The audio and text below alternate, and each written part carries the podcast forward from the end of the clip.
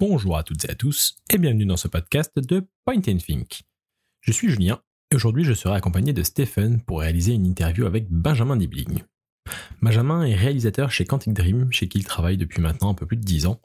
Et il a surtout plusieurs casquettes autour du jeu vidéo et de jeux de rôle bah, que nous voulions explorer avec lui pour revenir un petit peu sur son parcours.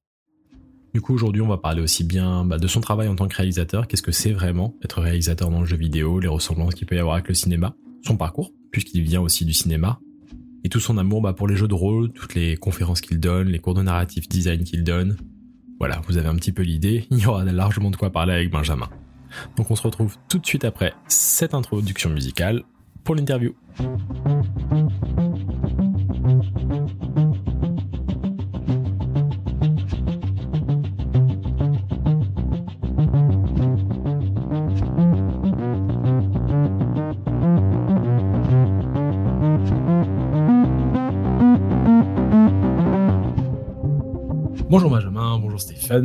Merci à vous deux du coup d'être là ce soir. Puis euh, on est ravi avec Stéphane de pouvoir t'accueillir Benjamin ce soir pour parler un petit peu bah, bah, de toute ta carrière et ton métier qui est euh, assez atypique en tout cas dans le paysage français en jeu vidéo. Donc on a plein de questions pour toi.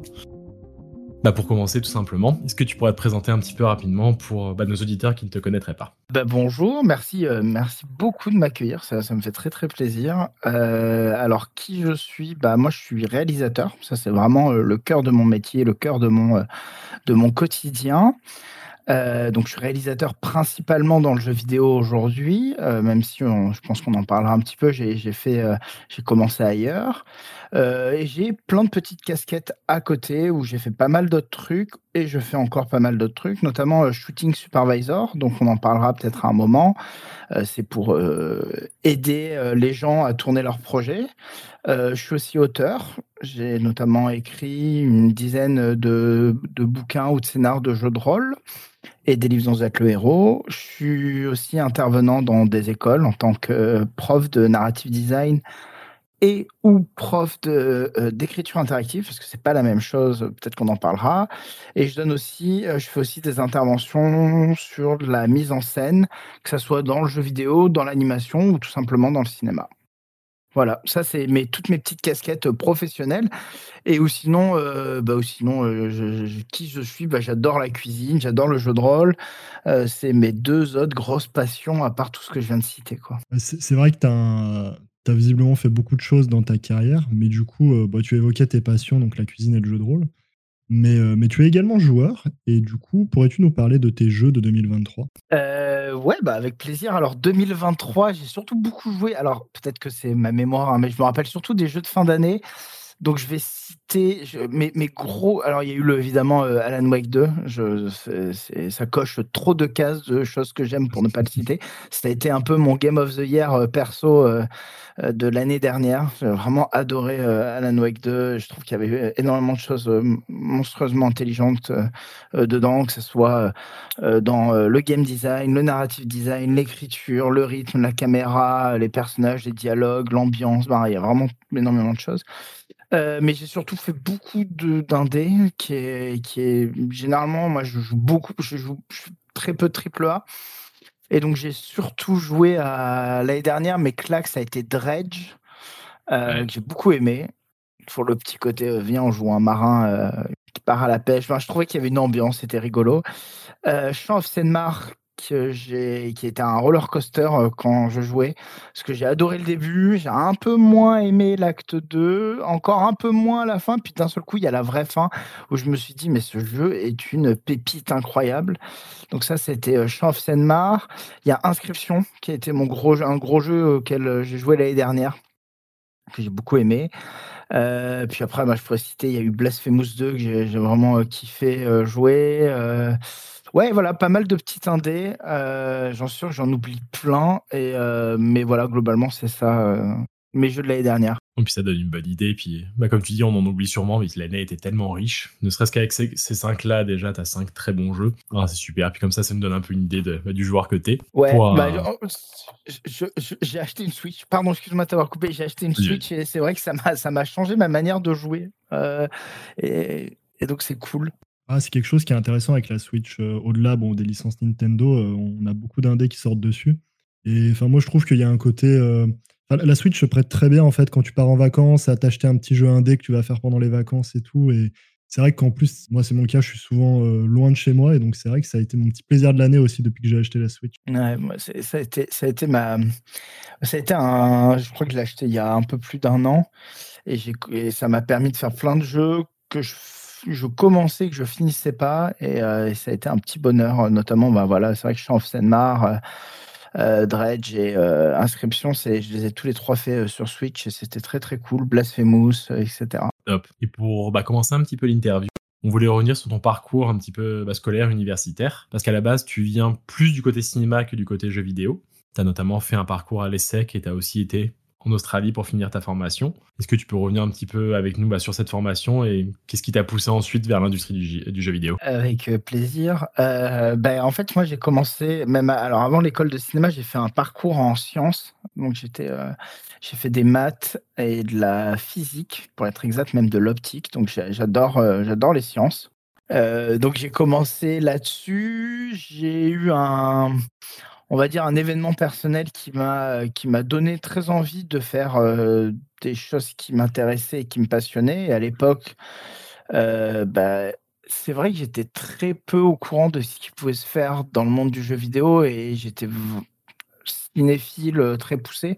Bah, j'avais le ciné-club de Marseille de mon de la fac. J'avais voilà, je, faisais beaucoup vivre le, le j'allais je faisais beaucoup vivre le, comment dire les passionnés de cinéma euh, de, Marseille à l'époque où j'étais à la fac. Et donc je me suis dit bah tant qu'à faire je vais essayer de faire une école de cinéma.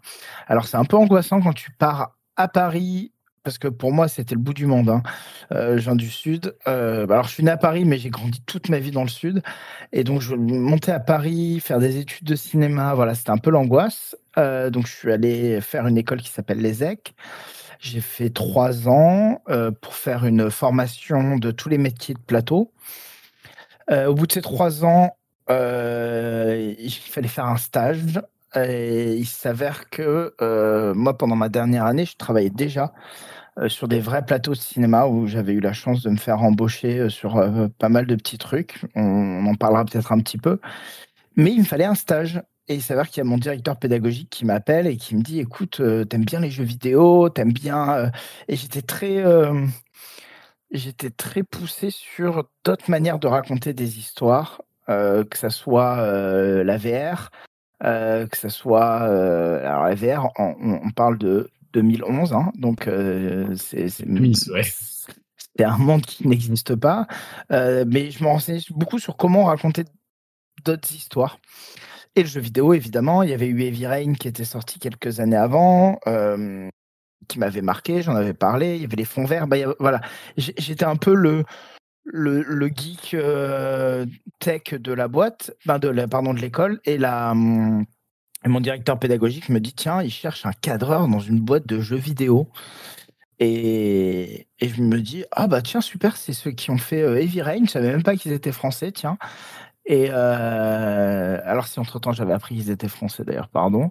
Mais donc, bref, je me retrouve à aller faire un entretien pour être stagiaire. Je fais un mois de stage. Et euh, au bout d'un mois, ils me disent Ah, bah, est-ce que ça te dit de rester? Et je suis resté sur tout Beyond Two Souls. Euh, j'ai fait Dark Sorcerer aussi en tant que cadreur motion capture. Et donc, je montais aussi les rushs. Et après, je voulais refaire des études. Et j'ai eu la chance euh, d'être sélectionné dans un programme. Donc, euh, tu passais un concours et si tu gagnais ce concours, ben, si tu, on, t'es euh, sélectionné, on te payait une année d'études en Australie. Donc, c'est ben, c'est les semestres à l'américaine où ça coûte 50 000 dollars. la moindre option, elle coûte je sais pas combien. Et, j'ai eu la chance donc qu'on me paye ça, ben, d'avoir une bourse pour ça. Donc j'ai pas payé euh, ce semestre-là. J'ai failli pas y aller parce que véridique, hein, j'étais en train de signer un, un, contrat long avec bah, justement avec Quantique. Je venais de trouver un appart.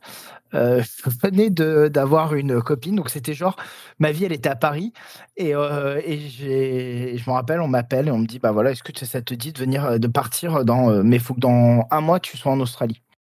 Et donc je suis parti faire des études en Australie. Ouais, là, c'était assez génial. J'ai appris énormément, mais énormément. J'ai, en plus, le fait d'avoir travaillé, de repartir en études, ça te, ça te replonge dans des, dans, dans un, avec un, un œil différent. J'ai fait une, tu vois, genre une quarantaine de courts métrages, des clips. Euh, j'étais photographe de mode euh, là-bas, et il s'avère que j'étais en train d'écrire une série de dark fantasy en même temps. Et d'ailleurs, à Sydney, euh, en Australie, j'ai fait un master en écriture. Euh, exactement, mon diplôme, c'est du script doctoring. Donc, c'est les docteurs de, de script, de scénario. C'est vraiment, tu apprends à soigner les, scénarios qui vont pas bien. Euh, donc, moi, j'écrivais une série. Et à l'époque, il y a un grand groupe français qui m'appelle je ne citerai pas, mais un grand groupe français qui me dit écoute, on te paye trois mois d'écriture. Et euh, donc là, on était en 2013. Ils me disent bah reviens en France et on te fait, euh, on, te fait écrire ici quoi. Et donc je reviens, j'écris trois mois, puis au bout de trois mois, le projet il est tué dans l'œuf. Et donc je me retrouve à Paris, alors que j'avais reconstruit toute ma vie en Australie. Je comptais y rester, je comptais vraiment. Euh, et donc je reviens en France. Et donc il se passe ça. Et à ce moment-là, il y a l'avant-première de Beyond Two Souls au Grand Rex, où j'avais un peu recroisé tout le monde, euh, la production de Quantic Dream, etc. Et euh, qui fait partie des grands moments, de mes grands souvenirs dans, avec le jeu vidéo. J'étais avec être sur le Grand Rex. Bah, être au Grand Rex sur la scène avec le, rideau qui s'ouvre sur toute l'équipe qui était présente sur scène, c'était vraiment un chouette moment. Et donc là, il y a Quantic qui me propose de revenir de faire un peu du cadre, mais ça m'intéressait pas. Et ils me disent, bah, écoute, on a aussi besoin de quelqu'un pour faire un peu du casting être premier assistant réel. Et c'est euh, le moment, et c'était il y a 11 ans, euh, c'est ça, 11 ans. Et donc là, euh, bah, j'ai fait 11 ans à Quantique depuis. Ah, c'est un parcours très riche. Bon, on voit que du coup, tu as travaillé chez Quantique pour partir, pour finalement y retourner. Donc c'est que ouais, ça c'était une boîte que, qui avait dû te beaucoup te plaire en stage actuel, enfin actuellement. Tu as été également shooting director. Du coup, pourrais-tu nous expliquer en quoi consiste exactement ce métier dans l'industrie du jeu vidéo et donc quelles sont ses responsabilités principales pendant le processus de développement d'un jeu vidéo? Euh, bah, alors en fait, shooting director, c'est réalisateur. En gros, et comme sur une série télé, pour que les gens comprennent facilement, c'est-à-dire que tu as un showrunner au-dessus qui est le game director, et toi, tu es réalisateur, c'est-à-dire tu vas aller, tu as une partie des responsabilités du projet. Euh, donc moi, mes responsabilités, ça va être le casting, euh, ça va être créer des chorégraphies de scènes d'action, notamment bah, dans Détroit euh, avec le, chorégraphe. donc on, travaille avec deux chorégraphes, qui est Olivier Schneider et Patrick Vaux, qui sont des, des régleurs et des réalisateurs, notamment qui ont travaillé sur James Bond, sur Fast and Furious. Bah, c'est des gens incroyables. Donc, je en tant que réalisateur, voilà, je vais aller faire du casting, créer des, chorégraphies de scènes d'action, tourner, évidemment, diriger les acteurs, diriger la motion capture, euh, vérifier à ce qu'il y ait une scénographie. Donc, j'ai aussi beaucoup travaillé sur euh, euh, les, les, NPC. Donc, comment on, on, raconte une histoire avec le background. Notamment, il y a une scène dans Détroit qui commence dans un parc avec un personnage de Marcus et on arrive dans une ville et moi je voulais qu'on raconte euh, qu'on raconte un maximum de choses sans le dialogue.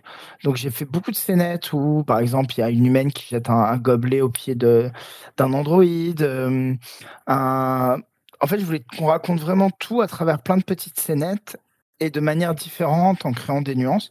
Donc voilà, c'est ça un peu euh, le, métier de shooting director c'est un, un mot aussi un peu fourre-tout parce que le, le, jeu vidéo et les, les, et les nomenclatures, c'est, toute une histoire. Mais euh, globalement, je m'occupe de toute la partie tournage. Euh, donc, ça veut dire la prépa. Donc, la prépa, ça va inclure le casting, les brainstorms, la scénographie, euh, l'édition, évidemment, avec le game director, le tournage. Donc, euh, créer des cascades, travailler avec un game designer. Donc, j'ai beaucoup travaillé euh, sur Détroit avec quelqu'un qui s'appelle Simon Vasselin. Vous avez interviewé, euh, qui maintenant a travaillé sur Alan Wake 2. Donc, c'était vraiment mon binôme sur Détroit. Et, et c'était assez génial de travailler ensemble. C'est-à-dire que quand on partait pour une scène d'action, on avait tout, on avait une espèce de, j'avais une espèce de shopping list d'idées et on essayait de rendre ça le plus jouable possible. Donc c'était vraiment, euh, ça a été un binôme incroyable. Euh, c'est vraiment dans toute l'histoire euh, de ma carrière, je pense que c'est une des personnes avec qui j'ai le plus aimé travailler. donc voilà, donc tout ce qui est, pardon, je, digresse, mais en gros, il y a tout ce qui est prépa, tout ce qui est tournage et tout ce qui est intégration. Donc vérifier est-ce que les intentions qu'on a eues initialement et qu'on a un peu modifiées sur le tournage sont bien intégrées. Ok, bah, ça couvre vraiment un large spectre. Bah, ça ressemble forcément à un réalisateur de cinéma, mais il y a pas mal de missions en plus. Pour nous donner une idée, ça, par exemple, Detroit Become Human, ça représente combien d'heures de tournage? Je pense qu'en référence, on peut dire dans le cinéma, un film moyen, on se compte en semaines. On va dire de tournage réel, ça va être du 4 semaines, 6 semaines pour un film qui nécessite pas beaucoup de tournage, on va dire sur un jeu comme ça, ça, représente quoi à peu près? Bah, C'est un, bon comparatif. Bien sûr, ouais, il faut tout à fait en parler. Euh, c'est un bon comparatif. Un film, ça va être pour les gens, ça va être entre 30 et 50 jours de tournage, parfois plus, parfois moins. Mais voilà, on est sur cette fourchette-là. Euh, Détroit, c'est 400 jours de tournage. La vache. Donc euh, exactement, je crois que c'est 387 ou un truc comme ça. À chaque fois, j'arrive pas à m'en rappeler, mais c'est à peu près par là. Euh, donc c'est dingo, c'est comme si on avait fait 10 euh, longs métrages. Sachant qu'en plus, c'est des journées extrêmement intensives, c'est-à-dire que sur un film, on va tourner à peu près 3 minutes du film par jour. Nous, on est sur des, volumes complètement différents, mais beaucoup plus gros. Pourquoi? Parce qu'on n'a pas euh, de caméra à changer, on n'a pas de décor à changer, on n'a pas de costume à changer, on n'a pas de maquillage, on n'a pas de déplacement entre les décors. Et en fait, quand tu enlèves toutes ces contraintes, qu'est-ce qui se passe? Tu te concentres sur un truc qui est l'acting, l'acting, l'acting, la narration, le gameplay. Tu te concentres vraiment que sur ça. Et donc, ça fait que tes 400 jours, en plus d'être un Everest énorme, c'est des journées où tu apprends. Moi, j'apprenais plus pendant Détroit, j'apprenais plus en une journée qu'en trois semaines euh, sur un plateau classique. C'est fou. Ouais, tu, évoquais ta collaboration euh, avec Simon euh, Vasselin, donc, sur, et notamment sur la manière d'allier gameplay et, narration. Moi, je pense notamment à une scène qui est la scène où, où Kara donc, traverse une route avec des voitures qui passent, qui est une scène d'action où en fait on mélange QTE finalement, mais c'est presque une, une scène de film du coup avec des interactions comment, concrètement on travaille avec un, game designer du coup sur un jeu narratif à choix, on va dire, et avec, QTE comme Detroit? Bah, Alors il y a des scènes où on a beaucoup de temps de préparation et de réflexion et, où il y a, y a beaucoup d'idées qui en sortent. Je pense à la course-poursuite sur les toits en contrôle libre avec Connor. Et puis il y a cette scène-là où on a eu très peu de temps et puis c'est un vrai challenge parce que comment tu donc pour recontextualiser, c'est une en gros une mère Android et, sa fille qui essayent de traverser une autoroute pour pas se faire arrêter par un, flic euh, Android. Et, et, nous, on se pose la question, on commence à regarder des refs, on va voir euh, des pubs. Euh, il y avait notamment une pub que j'avais vue sur, sur ces écoliers qui traversaient la, la, une autoroute tous les jours pour aller à l'école. Et, donc, bref, en gros, ce qui se passe, c'est qu'on, moi, de mon côté, en tant que réalisateur, j'absorbe beaucoup de références, comme ça. Euh, et puis, évidemment, je, note, avant même, je note mes idées. Parce que tu n'as pas envie de te faire euh, manipulé entre guillemets par des idées que tu, tu peux voir et t'as pas envie de copier, mais tu vas voir quand même c'est quoi la réalité. Et moi j'aime beaucoup le documentaire, on en parlera peut-être un moment, mais je regarde beaucoup de documentaires parce que je, je, trouve qu'il n'y a rien de plus inspirant que la réalité. Donc euh, voilà, je regarde beaucoup de documentaires, des trucs comme ça, donc je regarde beaucoup de refs. Et euh, le, les, les, game designers font pareil. Donc là, moi à l'époque, mon binôme c'était Simon. Et, juste après, on a une heure de réunion. Généralement, c'était une journée de tournage. On l'a préparé en deux réunions d'une heure à peu près. On vient et on se dit, OK, toi, t'as quoi comme idée? Moi, j'ai quoi comme idée? Comment on veut que ça se passe? Euh, Bah tiens, ça pourrait être drôle qu'en fait, euh, euh, au moment où elle traverse, bah il y a peut-être donc la petite fille qui se sépare et qui part devant. Donc toi, tu dois faire un choix. Est-ce que j'y vais ou pas? Et, donc en fait, on construit, on se fait des briques comme un livre dont vous êtes le héros ou comme un Miro. Bah, alors à l'époque, on n'avait pas Miro, donc on le faisait euh, sur un Véleda. Et on se construit un peu la scène d'action comme ça. On se liste chacune des animations qu'on va devoir tourner, on regarde le truc, on se dit est-ce que c'est raisonnable ou pas? C'est-à-dire est-ce que est-ce qu'on a mis 50 embranchements pour une traversée d'autoroute ou est-ce qu'on en a mis 3 et 3 c'est raisonnable? Il y a un cas où il y a un accident, un cas où ils se font attraper et un cas où ils s'en sortent. Ok, ça nous paraît raisonnable. On fait un, donc un breakdown d'anime et après on va tourner ensemble. Et là, quand on va tourner, lui, donc le côté game design, eux, lui, il avait conscience de toutes les problématiques autour de comment on allait afficher euh, euh, l'input aux joueurs, quel est le, temps qu'on devait laisser aux joueurs pour qu'ils pour laissent un input, euh, c'est quoi les moments idéal pour faire un cycle, pour laisser le temps aux joueurs de prendre sa décision, etc. etc. Est-ce qu'on fait un cycle infini ou est-ce qu'on met un timer? Donc ça, c'est des choses qu'on parlait. Par exemple, il pouvait arriver et me dire, écoute, moi j'aimerais bien qu'il ait un timer infini. Et moi je dis, écoute, dans l'adrénaline, ça me paraît pas normal. Et on trouvait des compromis. Et je pense qu'en fait, avec, euh, avec Simon, c'est ça le cœur, ou avec les game designers, ça a été ça, ça a été trouver les bons compromis, des compromis intelligents. C'est de se dire à chaque fois, qu'est-ce qui fait que cette scène, elle va être cool à la fois à jouer, à la fois à regarder, et qui va continuer à raconter quelque chose? Parce qu'en fait, ah oui, bah, une, la toute première étape, la toute, toute, toute première étape, c'est on lit le script euh, du game director, et une fois qu'on l'a lu, on va aussi lui dire qu'est-ce que tu as en tête. Parce qu'entre les mots et ce qu'il a en tête, des fois, il a marqué juste deux lignes, mais il a une scène énorme en tête, et vice-versa. Il a fait euh, trois paragraphes, mais en fait, il imagine, ah non, non, non, les gars, euh, pif, paf, fouf, et c'est réglé. Donc ça, c'est aussi une discussion euh, qu'on a tout, de suite en amont. On va le voir, on lui dit, voilà, c'est quoi que tu avais en tête pour les scènes d'action, parce que généralement, il y avait marqué euh, juste deux, trois lignes sur le script, euh, il nous disait, bah voilà, j'imagine une scène, elle dure deux, trois minutes, une quinzaine d'input pour le joueur. Et on lui disait, écoute, nous, on a, voilà la contre-proposition, on propose de rajouter des embranchements dans cette scène, euh, notamment dans la scène d'action. Et pourquoi on faisait ça C'est parce que moi, je viens du cinéma et il y avait un des trucs qui m'avait gêné dans Heavy Rain, euh, c'est que les scènes d'action, je trouve, stoppaient presque. Elle continuait l'histoire, mais j'ai trouvé presque gaguesque et je voulais vraiment, avec Détroit, qu'on arrive à un niveau de scène d'action on se dit c'est à la fois euh, complètement une scène qu'on pourrait voir dans un film, que ce soit un James Bond ou un bah, vraiment une vraie scène de film, et avoir un côté un peu cool où on continue à raconter la caractérisation des personnages à travers la scène d'action. Notamment bah, un, père de famille violent qui euh, bat, bat, une androïde. Il faut continuer à raconter une histoire tout en rendant ça jouable. Donc voilà, c'est comme ça qu'on travaillait avec, euh, avec les game designers.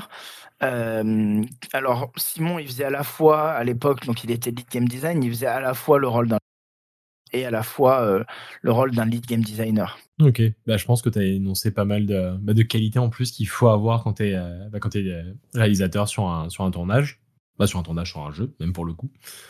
Ça serait quoi, d'après toi, les meilleures compétences et les meilleures expertises à avoir pour ce rôle-là? Je pense que tu en as mentionné une, c'est du côté savoir faire des compromis, j'ai l'impression savoir être aussi proactif pour le coup par rapport à ce qu'on te propose. Tu mentionnais une heure de réunion, ça va vite, surtout quand on est plusieurs à devoir proposer les choses. Ça serait quoi du coup un petit peu? Bah, Les compétences, moi, je pense qu'il faut une capacité de projection monstrueuse parce que en plus de ça, euh, sur un film ou sur, euh, sur des projets en tout cas, euh, on a entre guillemets rapidement un résultat. Euh, quand on est en train de fabriquer un jeu vidéo, ça met, c'est des, des, dizaines de départements qui travaillent chacun de leur côté, qui fabriquent une pièce de Pulse et qui à un moment l'assemblent et on espère que la elle marche. Alors évidemment, le rôle des, des, différents euh, directeurs, c'est de communiquer entre eux, de, de, donner un maximum de visibilité, mais il faut quand même une capacité de projection monstrueuse. Donc ça, c'est vraiment quelque chose d'assez important. Je dirais évidemment de la créativité, euh, parce que c'est c'est faut savoir rebondir euh, euh, très vite, avoir une idée assez vite. et ouais, puis je dirais avoir la capacité de mettre son ego de côté pour le bien du projet.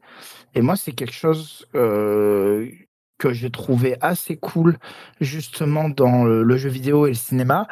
C'est cette, cette capacité à se dire, écoute, la, meilleure idée, elle vient peut-être pas de la personne dont c'est le département ou de ses leads et on peut faut écouter faut écouter les idées qui, qui, qui, qui, flottent un petit peu et, et se dire ouais bah écoute cette, cette idée elle est meilleure que celle que moi j'ai bah faisons-la. Il n'y a pas de souci à ça. Donc je dirais voilà c'est un peu ça les compétences et les, et les, les, comment s'appelle l'expertise qu'il faudrait pour être un, pour devenir un réal mais je aussi bah, être un énorme bosseur. Moi des trois ça a été euh, ça a été euh, des, des, heures et des heures et des heures de travail de passionnante hein, et de discussion mais pour euh, pour juste avoir une idée qu'on va mener jusqu'au bout. Ouais, finalement du coup faut un spectre on va dire de, de, compétences et on va dire de qualité assez variées. On discutait tout à l'heure du bah, du coup, de ton rôle pour, euh, enfin, de, tes interactions, on va dire, avec les game designers. Euh, pourrais-tu nous parler plus en détail, du coup, de ton processus et des étapes clés qui mènent, on va dire, à la mise en scène d'une séquence de jeu? Euh, et ben en fait, ça dépend de beaucoup de, de, scènes. Ça dépend de la typologie de la scène. Ça va dépendre de entre une scène de dialogue, par exemple, ou une scène d'action, ou une scène d'enquête, euh, on, je vais pas avoir le même travail euh, préparatoire. Par exemple, une grosse scène de dialogue, le travail préparatoire, il va beaucoup être le travail avec le game director sur euh, le texte, vérifier le décor, vérifier la scénographie. par exemple, pour le personnage de Connor, moi j'avais beaucoup à ce qu'il y ait un cadre autour de lui pour qui représentait la cage mentale dans laquelle il était et sa condition d'androïde, etc. Donc vérifier par exemple si il était bien constamment dans une encadreur de porte ou s'il y avait des shots dans la scénographie. Voilà, donc ça, c'est pour une scène de dialogue, ça va être ça. Donc travailler beaucoup sur ça. Alors le dialogue, euh, regarder les dialogues, mais ça, on avait des, gens qui travaillaient, qui étaient dédiés au dialogue, puis après, ben, répéter avec les, les comédiens sur le plateau. D'abord, répéter seul. Donc, il y a, un moment, il y a des moments un peu, un peu cool où tu te retrouves à, à répéter la scène. Alors soit euh, bah, avec le game director, soit moi avec le premier assistant réel, on répète les scènes, on regarde, on regarde si c'est le bon espace, on compare au décor ou au concept art, on se dit il manque peut-être quelque chose. Tiens, cette scène elle se passe sur une table basse, peut-être qu'il faudrait la faire euh, sur un banc. Euh, voilà, on, on, on réfléchit à ce genre d'idées, on en parle évidemment au directeur artistique. Et là, on, donc ça, c'est toute l'étape préparatoire d'une scène de dialogue. Mais sur une scène beaucoup plus jouée, il va y avoir la même idée, mais je prends les, encore un exemple dans Détroit, mais où est-ce qu'on met les indices pour qu'il y ait un bon euh, footwork du joueur, c'est-à-dire qu'il circule bien dans les espaces, qu'on le fasse bien euh, euh, profiter de l'espace et qu'on mette pas tous les indices au même endroit. Et comment on fait pour que ça raconte quand même une histoire cette traversée. Et ça, c'est à la fois de la scénographie, mais ça va être aussi du game design, du level design. Enfin, c'est même encore plus du level design, là, pour le coup. Et euh, c'est quoi les outils qu'on donne aux joueurs pour qu'ils puissent trouver les indices? Donc ça, ça va être du narrative design. Et, euh, et tout, ça, en fait, on en discute beaucoup en amont. Et puis après, sur le plateau, on laisse euh, la magie arriver. C'est quelque je tiens beaucoup, c'est faire des grosses préparations pour que sur le plateau, il y ait de l'improvisation qui puisse naître. Parce qu'en fait, plus tu as fait une, préparation en béton et plus sur le plateau, tu peux laisser des choses arriver.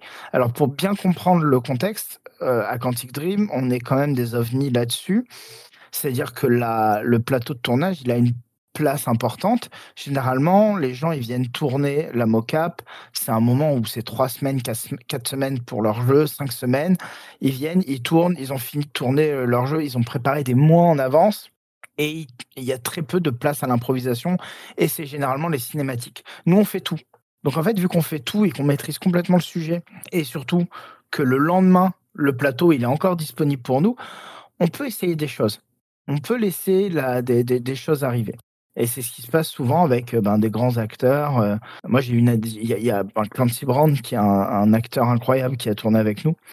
Il a, il, nous donnait dès qu'on avait une bonne prise, il nous disait maintenant j'en veux one more for me.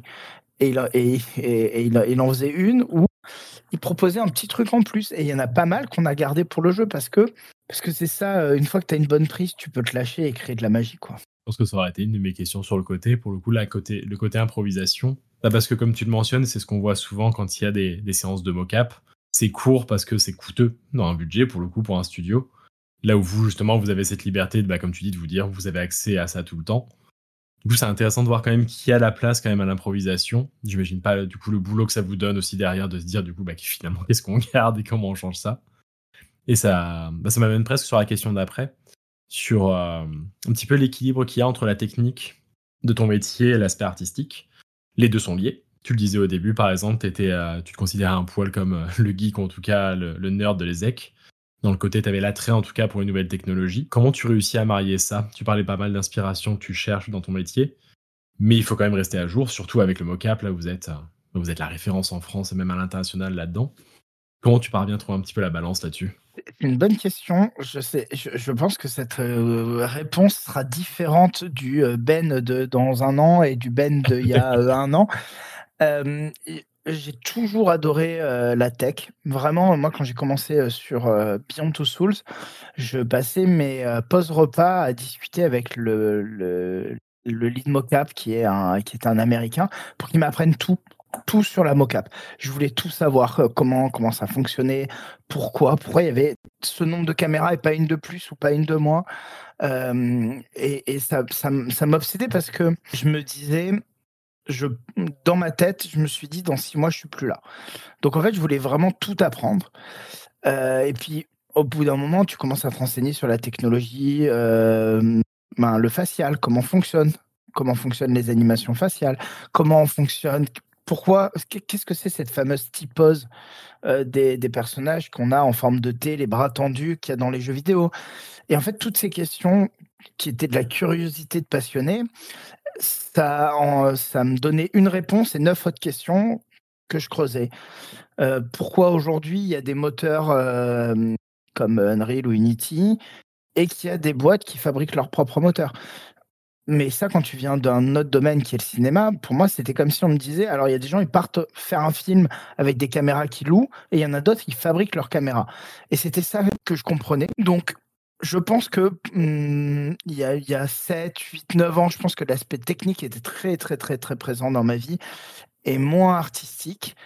Euh, Aujourd'hui, je pense que c'est c'est un aspect technique sur lequel je continue énormément de me renseigner. Je regarde des conférences GDC sur, sur ça.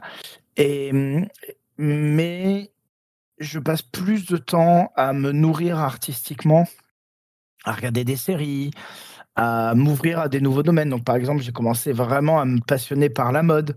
Euh, de la peinture ou, ou j'essaye d'aller chercher des trucs nouveaux et mmh, je passe beaucoup de temps sur des sites comme Vimeo pour regarder des courts-métrages indépendants, des, des, des docus, des, des, clips, etc. Donc, je pense que c'est un 60-40 avec 60 pour la partie artistique, euh, même peut-être même 70 maintenant, alors qu'avant c'était beaucoup plus l'aspect technique.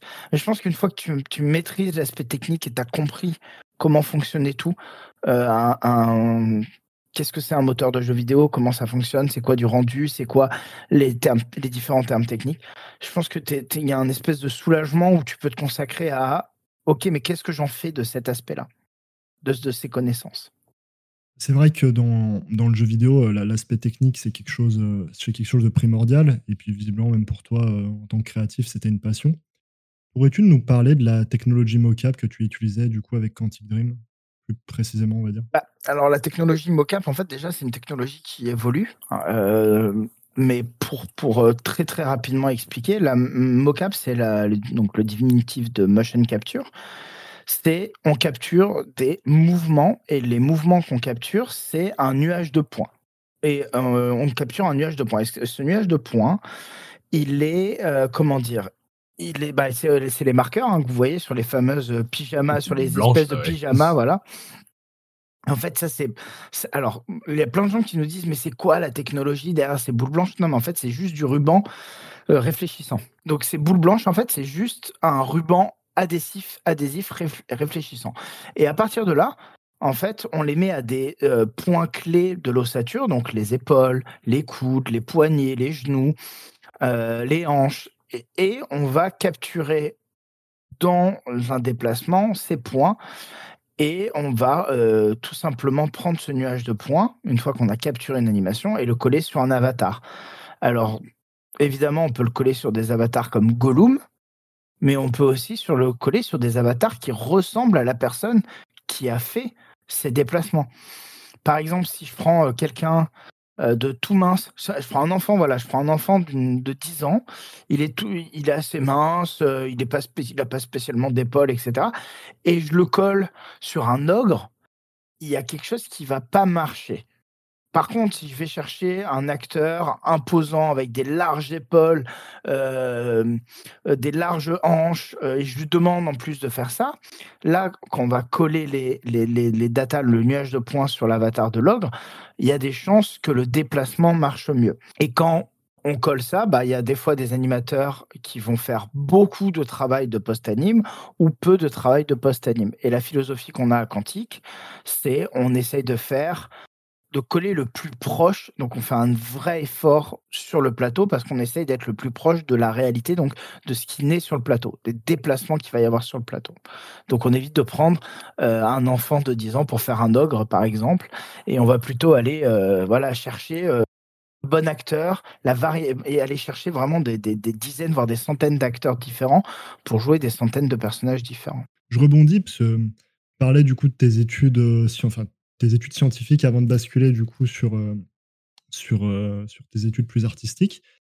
Tu as parlé plusieurs fois de nuages de points. Moi, je me demandais euh, du coup dans quelle mesure tes études, on va dire, en maths t'ont aidé, on va dire, à maîtriser tout l'aspect technologique derrière la, motion capture? Est-ce que ça t'a aidé ou vraiment pas du tout finalement Alors, ouais, alors je pense que oui. Et moi, j'adore les maths. Je faisais le concours kangourou quand j'étais gamin. Euh, j'adore les maths, j'adore les échecs.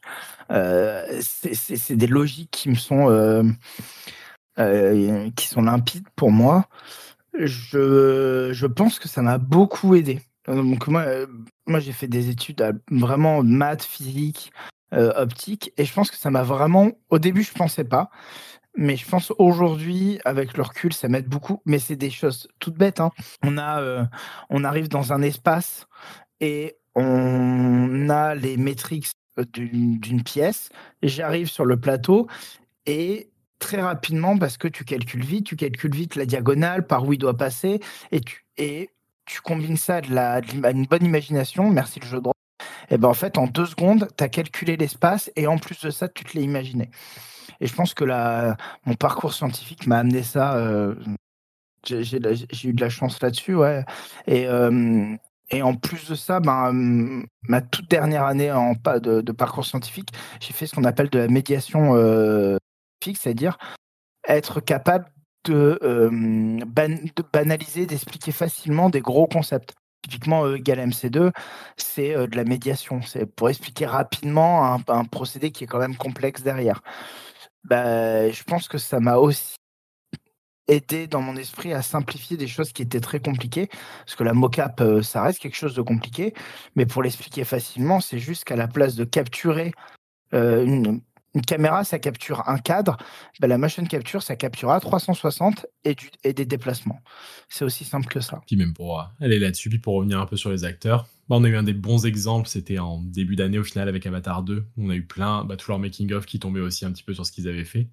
Bah, où pour le coup, ils ont l'exemple de Sigourney Weaver qu'ils ont rajeuni un petit peu avec le personnage de Kiri. Justement, à réussir un petit peu à ça, où ça, on va dire, c'est l'exception pour le coup. Du coup, il y a un vrai travail, bah, comme tu mentionnais avec les acteurs, pour le coup, de les diriger, mais aussi de laisser place à l'improvisation.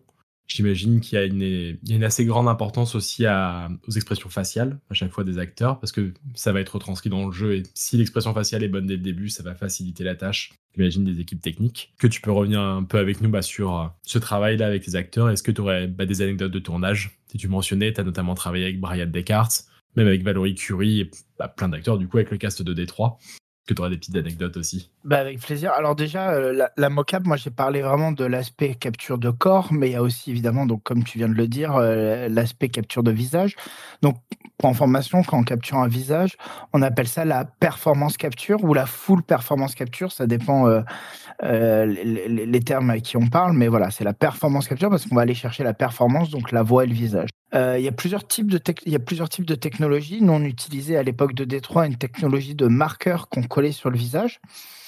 Et pour vous dire à quel point on était précis, sur le corps, on a une cinquantaine de marqueurs et sur le visage, on en avait 83. Donc on était capable de capturer le moindre sourcil qui se levait, le moindre euh, clignement d'œil, euh, pommette qui se lève, etc. Ça, c'est cool. On a une super technologie, mais il se passe rien si t'as pas de super acteur. En fait, euh, et c'est là où on devient très picky, un très pardon difficile, voilà pointilleux. c'est que on va chercher des gens qui sont à la fois ultra à l'aise avec leur corps et aussi ultra doués avec leur visage. Parce qu'en fait, tu sais pas si tu vas aller filmer euh, en close-up ou tu vas faire un plan large. Et la, cinématographie, elle va aussi se définir euh, petit à petit après le tournage ou pendant le tournage, mais on se laissait la place de refaire des, les, caméras après, après le tournage. Et donc, en fait, tu es obligé d'aller chercher des acteurs qui sont, euh, bah, qui sont des brutes, en fait, moi, je trouve, des, des, des gens incroyable. Alors, pour avoir été vraiment sur des gros, gros plateaux de cinéma, euh, vraiment, les, j'ai vu des acteurs, euh, bah, voir des acteurs qui sont capables de délivrer 30 pages de dialogue d'un jeu interactif, donc avec des dialogues à embranchement, 30 pages dans une journée, 5 jours par semaine pendant deux semaines. Moi, je trouve, que c'est euh, fascinant. On est, au-delà de la performance. Et, évidemment, on, va, allait chercher des performances euh, excellentes. C'est-à-dire, on essayait d'aller chercher toujours une justesse de jeu. Alors, des fois, on a réussi, des fois, on n'a pas réussi. Ça, c'est un, autre débat. Hein. Mais en tout cas, il y avait une vraie volonté côté réel d'aller chercher la bonne performance. Et, euh, et ben, je pourrais te donner quelques anecdotes, mais Brian Descartes, par exemple, c'est un acteur euh, qui euh, était ultra dévoué et qui a, avec qui on a travaillé beaucoup. Notre toute première discussion, ça a été à propos du jeu de rôle. Et il faisait du jeu de rôle, j'en faisais, on ne savait pas, on en a parlé très rapidement. Et en fait, ça nous a beaucoup aidé à construire le, la mentalité du personnage de Connor qui est donc euh, en gros il est chaotique bon ou loyal mauvais euh, pour euh, ceux qui ou loyal nut loyal mauvais pour ceux qui connaissent les alignements de Donjons et Dragons. Mais je pense que c'est connu grâce à Baldur's Gate 3 maintenant. Donc on a beaucoup travaillé là-dessus. Valerie Curie c'est une actrice qui est absolument démentielle. C'est la seule comédienne qui m'a fait pleurer sur le plateau de tournage. Et elle, elle avait une méthode euh, où elle travaillait beaucoup sur les l'émotion majeure et l'émotion mineure du personnage. Donc c'est euh, une autre méthode d'acting de, et de direction d'acteur. Donc on travaille beaucoup euh, là-dessus. Et elle m'a fait bah, sur une, des fins de Détroit, alors je vais pas spoiler, mais voilà, il y a une des fins qui est déchirante où elle m'a fait fondre en larmes sur le plateau. Et c'est euh, voilà, c'est des ça que ça m'a apporté au Détroit. Ça m'a apporté un, ça m'a apporté un travail avec euh, avec des acteurs où on pouvait tourner voilà 300 300 pages de dialogue en 10 jours, euh, alors que 300 pages pour pour vous dire, c'est quand même de long, c'est la taille de deux longs métrages en dialogue tourné. Donc ça, tu travailles à fond avec des, avec des acteurs pendant des semaines, euh, mais tu as l'impression que tu sors de un mois de tournage, voire deux mois. Tu évoques euh, du coup le, à l'instant le talent des, des, acteurs avec lesquels tu as eu l'occasion de tourner. Puis on parlait un peu avant de la notion aussi d'improvisation euh, que vous laissiez. Est-ce que du coup en tant que réalisateur, tu es amené en plus à demander la modification de script? Et on va dire dans quelle mesure du coup ton poste il peut vraiment avoir un impact concret sur, euh, sur le scénario final d'un jeu. Est-ce que tu peux apporter des gros changements ou finalement ça reste à la marge, même si ça apporte finalement sur l'ensemble? C'est une bonne question. Il y a des moments, en fait, il y a des moments où évidemment on va modifier, euh, on va modifier le travail d'un autre département. Donc ça peut être, on va modifier un décor on va modifier le level design, on va modifier euh, euh, peut-être le caractère design. Et ça peut nous arriver sur le plateau, on trouve il y a une incohérence. dans le doute, souvent, je tourne deux versions. Et puis après, je vais parler avec le game director et je lui dis écoute, euh, voilà, moi, il y a cette version-là qui est celle du script. Moi, j'en ai tourné une autre parce que je trouve qu'il y a beaucoup plus de cohérence là-dedans. Et il y a des fois, ben, on prend la deuxième version, il y a des fois où on prend la première version. Ça dépend. Il y a voilà, il y a des cas où effectivement, on va aller modifier le script. Il y a des idées entières qui ont été ajoutées, qui sont aujourd'hui dans le jeu, des idées entières qu'on a eues sur le plateau. Et ça, ça fait toujours plaisir. Mais moi, je me dis, ces idées, on les a eues aussi parce que le terrain était favorable à la création. Je, prends un exemple. On sait que notre jeu, il est à embranchement. On va faire une scène d'action où, pour l'instant, le scénario prévoit qu'une seule sortie. Donc, je pense par exemple à Kara. Kara, euh, la scène d'action, elle avait deux ou trois fins. Et en fait, pendant qu'on est en train de la travailler et de la préparer, ben, d'un seul coup, avec euh, le lead game design, on commence à se dire ah ça pourrait être chouette qu'elle puisse passer par là et par là. Ça pourrait être chouette qu'elle puisse, puisse récupérer euh, l'arme qu'il y, avait, euh, avait dans l'autre scène. En fait, on, rajoute des layers, mais tout va dans la même direction du projet. Donc en fait, est-ce que ça change le scénario ou est-ce que ça le complexifie? Ben, voilà, c'est moi pour moi, on n'a jamais dénaturé le scénario. C'est ça que je voulais dire. C'est on dénature pas un scénario, on va l'enrichir. On va ramener des idées et heureusement parce qu'en fait si on est juste là pour euh, appliquer bêtement un scénario, ça ça va pas marcher. Par contre, rajouter des idées, et notamment, il y a un truc que j'ai beaucoup fait, c'est rajouter beaucoup d'idées à travers les NPC. Parce qu'en fait, les NPC, ils sont pas écrits euh, dans, le, dans le scénario, ou alors des fois, ils sont notés, mais c'est les NPC euh, de, première ligne.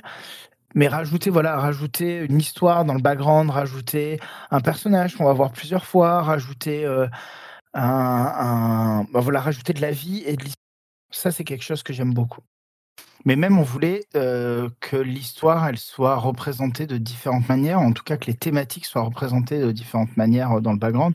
Je pense notamment à la, une des premières scènes de Marcus, où voilà où il sort d'un parc et on voit une femme au téléphone qui jette un gobelet par terre devant un androïde qui est en train de passer le balai.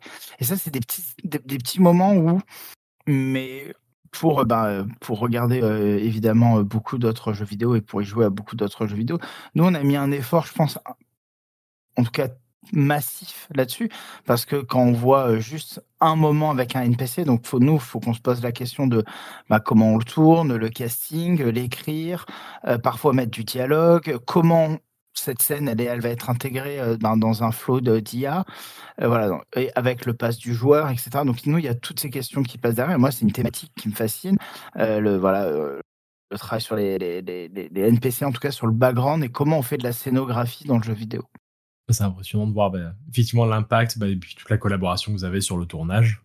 Pour revenir sur euh, Quantique et même sur le plateau de tournage, du coup, bah, on mentionnait que vous l'utilisez pour vos jeux, mais tu mentionnais aussi qu'il y a d'autres studios du, qui, du coup qui viennent aussi s'en servir. Notamment dans les derniers exemples, il y a, qu'on s'appelle, il y a Quantique qui a fait des tournages avec Baldur's Gate, 3, qui, en, dont on parle en ce moment, mais aussi avec des séries comme Love, Death and Robots, avec le jeu Elden Ring, avec Final Fantasy Kingslave. Donc la gamme est assez large. Est-ce que tu pourrais nous expliquer un petit peu bah, comment ça se passe les collaborations comme ça? Est-ce que toi aussi t'es amené du coup à travailler dans ces moments-là sur ces tournages-là? Est-ce que tu supervises? Ça se passe comment? Alors, euh, en plus du métier de réalisateur à Quantique, j'ai la chance euh, de, bah, de superviser euh, les tournages de, de, de, clients externes. On appelle ça des tournages externes. Et donc, ça va être bah, sur, des, sur des jeux vidéo d'autres studios ou des, ben, des bandes annonces pour. donc, des boîtes qui font des bandes annonces parce que généralement, dans le milieu du jeu vidéo, ça, y a, je sais pas si tout le monde le sait, mais c'est assez rare que les trailers CG soient faits euh, ce qu'on appelle homemade, c'est-à-dire euh, dans, euh, dans le studio. Généralement, les, voilà, les grands studios, ben, voilà, From Software, Naughty Dogs, etc., à la place de faire un trailer dans le moteur du jeu, ils vont chercher des boîtes de CG qui vont faire un trailer. Alors, et ces gens-là, qui sont déjà des gens embauchés, eh ben, ils viennent chez nous en plus faire un tournage, bah, ce qu'on appelle donc pour nous un tournage externe. Donc ils viennent faire de la motion capture chez nous. Et ça, c'est des tournages. Alors moi, il y a plein de raisons qui font que je les adore, ces tournages. Déjà, c'est des formats beaucoup plus courts que faire un jeu vidéo. Donc, on a parlé, mais D3, par exemple, c'est 400 jours de tournage. Et faire un trailer, on va plutôt être sur 5-6 jours. donc, c'est des, des, petites bulles d'air frais. c'est cool. ça permet de, bah, de travailler et de voir d'autres process. Euh, donc ça aussi, c'est euh, quelque chose d'intéressant. Ça permet euh, bah, de collaborer avec des, donc des méthodes ou des talents différents, de rencontrer, de voir des nouvelles technologies. et ça, c'est quelque chose d'assez cool parce que dans le jeu vidéo aujourd'hui, les moments de communication inter-entreprise, ça va être la GDC, ça va être donc la Game Camp, la Game Camp en France. voilà, il y a des moments privilégiés de communication, mais généralement, un, ça se fait à la fin euh, des projets. Ça y est, on a fini notre jeu, on va communiquer sur comment on l'a fait. Euh, et avoir des moments voilà, de communication au milieu d'un projet, je trouve ça assez chouette. Donc on a pu faire un certain nombre de projets. Euh, voilà, des jeux, des trailers, des trailers, des épisodes de séries. on a notamment collaboré sur Love, Death and Robots, ce qui était complètement génial parce que l'équipe, l'équipe était brillante. Et c'était vraiment trop, trop cool. Et on a pu aussi euh, travailler euh, sur euh, une pub, notamment de Balenciaga, que j'ai eu la chance, en plus, de, ben, cette fois-ci, je me suis occupé de la réalisation. donc une marque, une marque très connue de, mode, Balenciaga, pour ceux qui connaissent. Et donc nous, on a fait toute une toute une campagne CG pour eux. Donc c'est des choses, en tout cas, euh, même si on n'est pas content, on est content du résultat, on est, ça nous apprend et ça nous donne de nouvelles expériences et de nouvelles perspectives. Du coup, euh, tu as commencé à un peu en parler. Moi, en regardant par curiosité du coup ta carrière, j'ai vu que tu avais été euh, voice director et casting director sur Under the Wave, donc le jeu de, Parallel Studio qui est sorti cette année, en septembre ou août. Pour rappel, donc, voilà, je le disais, le jeu il est développé par Parallel mais édité par Quantic.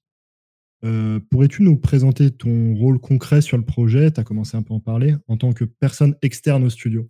Bah, en fait, il y a donc euh, Parallel Studio euh, est venu avec ce projet qui s'appelle Under the Wave. que Quantic a donc publish et, et en fait c'est un projet où d'abord ils ont fait de la motion capture ils sont venus faire un peu de motion capture chez nous donc là j'étais plus j'avais plus un rôle de shooting supervisor donc très léger euh, là-dessus sur le soutien parce que euh, Ronan Coiffa, qui est le, game director de, Under the Waves, euh, avait déjà fait de la motion capture. Alors, c'était assez drôle parce qu'on avait déjà travaillé sur ses précédents projets ensemble. donc, lui, il était venu tourner et donc c'était des moments assez cool hein, il tournait euh, la mocap. Et là, en fait, il fallait en plus faire de la voix. Et là, ben, c'est vrai que nous, on a fait pas mal de voix quantiques, euh, dont ben, on a aussi un studio, un super studio d'enregistrement de voix. Et là, on a commencé on s'est dit bah ça serait super qu'on puisse s'en occuper, sachant que j'avais déjà fait ça pour euh, Sea of Solitude Director's Cut, le premier jeu que Quantic a, a publié. Et donc on, ça s'est fait assez naturellement. J'ai commencé à faire le casting, j'ai proposé à Ronan. Et puis bah, après, je me suis occupé de la direction euh, d'acteurs. Donc ça, c'est des trucs assez chouettes. Hein. Tu pars, euh, tu pars donc, pendant une semaine, tu euh, diriges, tu es dans, ton, dans le studio d'enregistrement, tu fais venir des acteurs d'Angleterre ou de Paris. Ou... Donc là, c'était Angleterre et Paris. Et euh, ben, tu tournes pendant une semaine le jeu. Alors, durée, ça fait ces deux sessions de 3-4 jours. Et puis, surtout avant, bah, tu réécris le texte euh, avec, tu as des sessions de réécriture de dialogue euh, où on joue les scènes et on se dit, tiens, là, ça marche pas. Et donc, pour ça, on fait venir un acteur qui lit le texte et en fait, on vérifie si ça sonne bien en bouche. Parce que des fois, ça sonne bien à l'écriture, mais est-ce que ça sonne bien en bouche? Et ça, c'est des choses que moi j'ai appris euh, ben, sur Détroit, etc., que j'ai tout de suite proposé à Ronan. Je lui ai dit, écoute, euh, je sais que ça peut paraître euh, des, des gros coups, entre guillemets, de, faire, de, de, de, passer deux jours à lire tout ton jeu, mais je pense que ça va, ça va faire un bon. et puis ça va nous aider aussi pour l'écriture. des, des, dialogues et ça va éviter qu'on les réécrive pendant la session d'enregistrement. Et voilà, bah en gros, ça s'est passé comme ça. Moi, c'est un super souvenir. J'adore le jeu. Euh, parallèle et incroyable. Euh, c'était vraiment trop cool. Et puis c'est passé un truc aussi assez cool. Pu travailler sur le trailer. Euh, le, premier trailer qui est sorti, qu'on a fini, qu'on a fini très tard, on va dire. Ultra chouette de travailler aussi sur l'aspect montage réel du trailer. donc ça, voilà, ça a été Under the Wave, ça a été un, un chouette, chouette, chouette souvenir dans, dans, dans, ouais, dans mon petit bout de carrière. Et c'est vraiment, c'est vraiment un chouette souvenir. Et puis le, le, jeu a ses défauts, mais je trouve qu'il a surtout ses qualités. Oh, il a des belles qualités. Bah, c'est, bah, Stéphane, tu avais pu parler avec Thomas Bardet en début d'année quand on commençait tout juste pour bah, revenir sur le jeu. C'était un de petits coups de cœur, puis ça tombait au moment du lancement du média. Donc, il y a une petite place pour nous en tout cas. Trop bien. Pour aller, pour aller sur un point de vue un peu plus personnel, ou en tout cas sur toi, sur ton avis, Quantic, c'est un des studios qui brouille vraiment le plus les frontières entre, bah, comme on mentionne depuis le début, tes réalisateurs. Tu peux aussi bien travailler sur du cinéma que sur du jeu vidéo. Quantic, ça bouille vraiment les frontières entre les deux, pour le coup. D'après toi, est-ce que les jeux de Quantic, c'est plus, on est plus sur du film interactif ou du jeu narratif? La, les questions un peu peut-être bateau, tu as dû l'entendre 50 fois, mais je trouve la narration des jeux de Quantic super intéressante, surtout si on les compare à des jeux comme Sam Barlow, où on est sur du FMV pur. FMV, c'est. Euh, ah, j'ai plus l'acronyme, mais c'est des, des, vrais acteurs qui sont. Film, music, vidéo. Merci. Du coup, des vrais acteurs qui bougent. Enfin, c'est la vraie réalisation, simplement, c'est des choix multiples qu'on a. Bandersnatch, sur, euh, sur Netflix, par exemple. Comment tu qualifierais, toi, les jeunes euh, quantiques? Bah, Alors, moi, c'est marrant parce que je, je pense que c'est une, une, déformation qui vient du, du jeu de rôle, mais paradoxalement, je trouve que les jeux de quantique sont plus proches du point and click mélangé au jeu de rôle ou au livre dont vous êtes le héros. Et ça, en gros, c'est un point and click en 3D euh, que du film interactif. Mais les gens, ils pensent à film interactif parce qu'on a cette dimension ultra cinématographique qui est les caméras, le, montage, la musique, euh, le générique. Mais c'est aussi des codes, ben, tu vois, dans le jeu vidéo, vidéo, c'est des codes de la vidéo, c'est des codes euh, du cinéma. Tu vois, le générique de fin, tous les jeux vidéo quasiment ont un générique de fin. C'est pas pour autant, ben, tu vois, c'est un des codes qui vient du cinéma ou de la série télé. Et hum, il y a des codes. Il y a des codes que tu es obligé de réembarquer et de mettre dans ton média du jeu vidéo. Mais moi, de mon humble point de vue, j'ai toujours trouvé que c'était plus. Euh, j'ai toujours trouvé qu'il y avait un plus gros héritage du côté euh, ben, de la part des livres dans avec le héros et du jeu de rôle dans les jeux de quantique que du cinéma.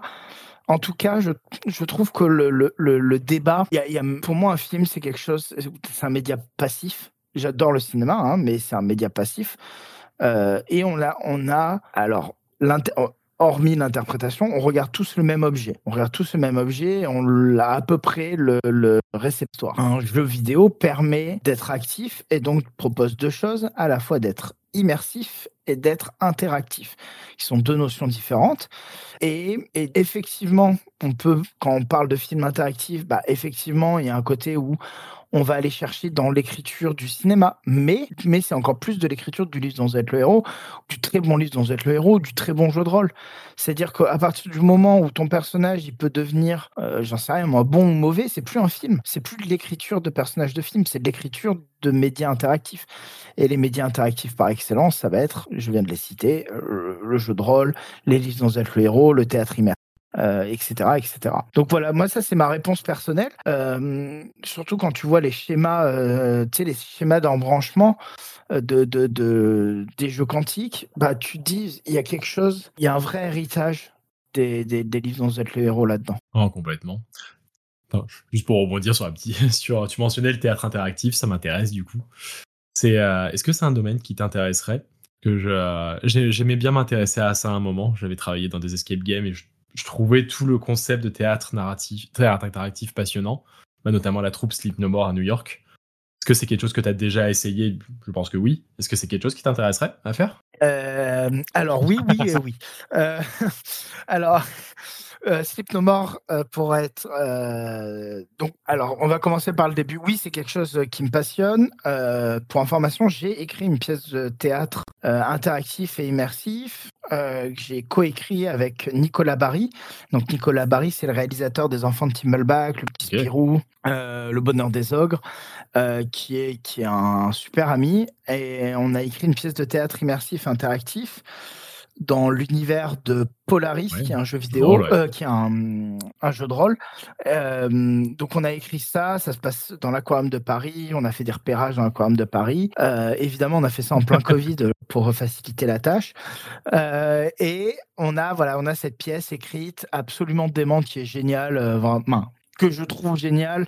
on a fait des, des essais, voilà, et c'est un domaine qui me passionne, notamment parce que j'adore les, euh, bah, comme je disais, l'improvisation. Donc, c'est-à-dire euh, quand il y a du, quand y a des, des, spectacles humains comme ça, des spectacles vivants, euh, tu, tu, sais qu'il va se passer des choses qui sont pas prévues et, je trouve ça excitant de s'imaginer que d'un seul coup, ce que tu as écrit, ce que tu as mis en scène, il va, ça va pas être la même expérience que va vivre les gens.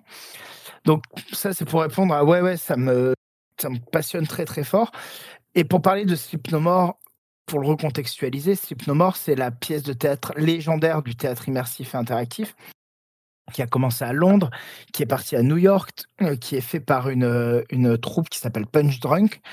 Euh, et cette, cette expérience est, à mes yeux, aujourd'hui, la plus grande expérience que j'ai vécue que ce soit au musée, aux jeux vidéo, en concert, en, film, peu importe, tous les médias confondus, la plus grosse expérience euh, que j'ai vécue, c'est avec Sleep No que j'ai eu la chance de faire deux fois. Et, euh, je l'ai faite il y a d'ailleurs, euh, en plus c'est encore frais parce que je l'ai refaite il y a trois mois, il y a deux, trois mois avec ma petite sœur parce que je suis allé la voir à New York et je suis, moi, je lui ai dit, écoute, on fait tout ce que tu veux pendant les, les 10 jours. Il y a un truc qu'on fait obligatoirement, c'est on va voir, on retourne voir More. Et ça a été euh, encore une fois une énorme claque. Et donc pour ceux qui, qui, qui veulent s'y intéresser, alors déjà dépêchez-vous parce que je crois que ça finit de jouer en mars, après 12 euh, ans de bons et loyaux services. Euh, mais la bonne nouvelle, c'est que ils vont refaire autre chose. Ils avaient aussi fait une autre pièce de théâtre qui s'appelait Burn City, qui est à Londres, euh, que je suis allé voir, qui était euh, incroyable.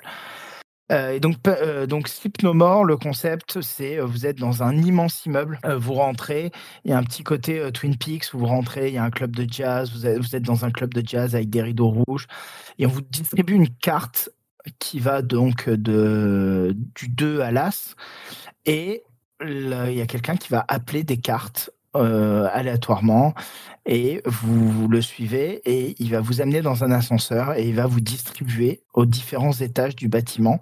Sauf qu'en fait, et on va vous mettre un masque important et on vous interdit de parler, de toucher euh, les, les, acteurs. Et là, d'un seul coup, vous rentrez dans une pièce de théâtre, sauf qu'en fait, cette pièce de théâtre, c'est dans un bâtiment immense où moi, la première fois, ce qui m'est arrivé, c'est que je me suis retrouvé, l'ascenseur s'ouvre, je fais quelques pas, je suis au milieu d'une forêt. Et là, je me dis, mais qu'est-ce que c'est que ce délire? Il y a un cimetière, il y a des ruines, euh, il y a une immense salle de bal, il y a un, hôtel, il y a, un labyrinthe, il y a, une chambre.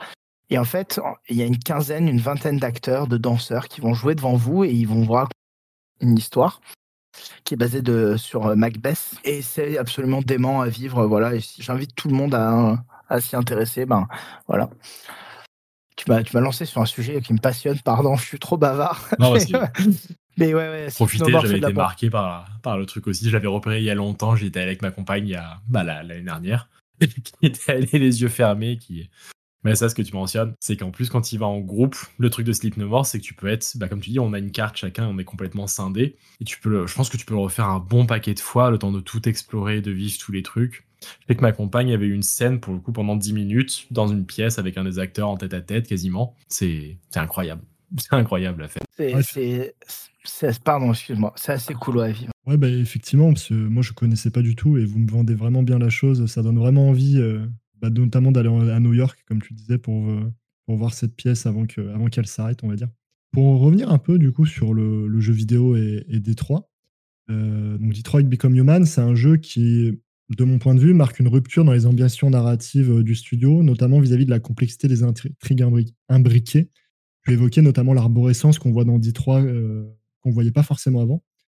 Euh, que peux-tu nous dire, on va dire, de l'évolution du studio depuis Beyond Two Souls jusqu'à Eclipse? Sur ce sujet, on va dire, de l'ambition euh, narrative Bien évidemment, je me doute que tu ne pourras pas nous parler de ce qui se passe aujourd'hui dans le studio. C'est une bonne question, effectivement. D3, pour pas parler de l'autre jeu, bah, D3, c'est c'est une espèce de de points d'orgue, de moments, de moments d'apothéose sur ce qu'on essayait de faire, en tout cas sur bah, la complexité, comme tu disais, des intrigues. Il faut savoir que bah, je pense qu'il y a une vraie, ça se voit, une vraie appétence sur le, jeu de rôle, les livres le héros.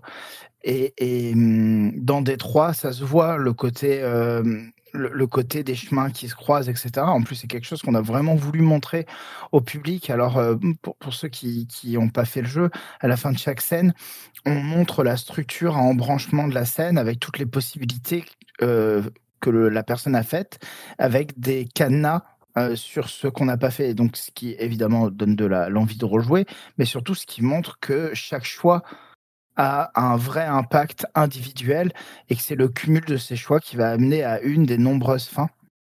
Donc il y a énormément de variations. Les, personnages peuvent mourir ou pas, les sidekicks peuvent mourir ou pas.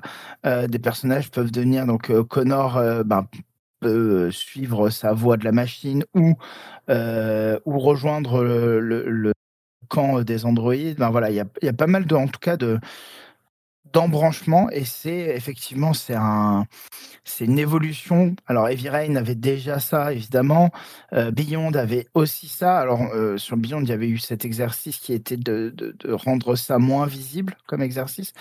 Mais en tout cas euh, Détroit c'est euh, je pense de, de, tous nos jeux c'est le, le plus visible en termes d'embranchement narratif et je pense que c'est le plus abouti. Et je trouve que l'idée même d'interaction dans l'univers de Détroit, elle est intéressante. Donner des choix à une espèce qui en a pas, ben voilà, il y a, ben, l'espèce Android qui en a pas. Je trouve ça assez génial en fait. Ah, complètement. Puis pour aller sur une question un peu plus personnelle, du coup à travailler sur Quantique et surtout à travailler sur des jeux comme bah, le dernier Detroit Become Human. C'est quoi le rapport que tu entretiens avec le fait de travailler sur des jeux en arborescence, du coup? Du coup, c'est vraiment du choix multiple, mais l'avantage de Détroit, pour ceux qui ne l'ont pas fait, c'est qu'à chaque fin de niveau, on voit les embranchements qu'on a pris et les possibles embranchements qui, a, qui restent à prendre. Quel rapport t'entretiens du coup avec la, bah, la notion que certains joueurs vont pas voir du coup forcément toute la partie du travail ou tout le jeu? C'est que c'est des jeux qui se refont du coup s'ils invitent à être refaits. Il n'y a pas forcément tous les joueurs qui vont le refaire. Quel rapport t'entretiens avec ça? Mais moi ça me dérange pas du tout, vraiment, parce que je trouve que c'est assez euh, agréable de se dire.